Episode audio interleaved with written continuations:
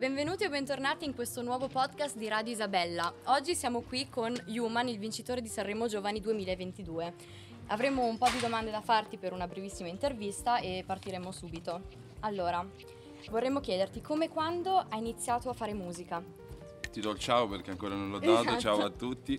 Ho iniziato a fare musica, diciamo che l'ho sempre fatta un po', anche senza farlo proprio, deciderlo come mestiere o come una cosa prefissata, fare solo quello, no, comunque l'ho sempre fatto. E ho iniziato un po' per gioco e poi è diventato man mano un lavoro grazie a un'amica che mi disse che dovevo cantare veramente quando facevo il liceo.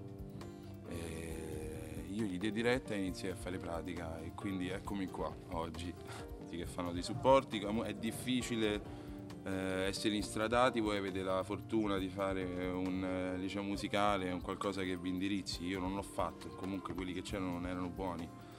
Eh, ti serve essere indirizzato, capire un po' meglio dove andrai a finire, come ti devi muovere, eh, penso che questo aiuti.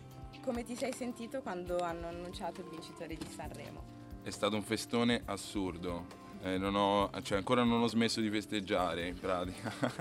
no, scherzo, però era una cosa inaspettata e quindi la reazione la potete vedere in video, era veramente scioccata la mia. Va bene. Vorremmo chiederti come ti vedi e come vedi il tuo percorso musicale, un'evoluzione magari tra dieci anni. Io spero di essere, che sia sempre in crescita, prima di tutto, a livello personale, che la mia musica si arricchisca sempre, che non perda, perché ci tengo molto alla musica piena di contenuto, perché la musica non è solo una cosa usa e getta, almeno per me non è così. Poi ognuno ascolta la musica gli dà, e gli attribuisce il valore che vuole.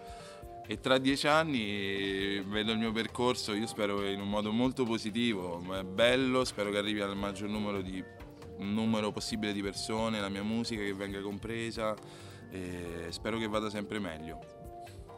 Perfetto. E se potessi dare un consiglio a tutti quelli che hanno il tuo stesso sogno, compreso il te del passato, cosa diresti? Allora gli direi sicuramente che è un folle, però se ci credi in una cosa la devi fare, se la senti una passione, la senti, tu lo sai dentro te stesso se una cosa fa per te o no. E se ci credi veramente o se ti stai prendendo in giro, se in quella cosa ci credi, vai, ci devi insistere tutta la vita. Va bene. Grazie mille, ti portiamo i ringraziamenti anche del nostro preside Giancarlo Gobbi Frattini per averci dato questa opportunità immensa e ci vediamo al prossimo podcast, grazie a tutti per essere stati qui con noi. Alla prossima!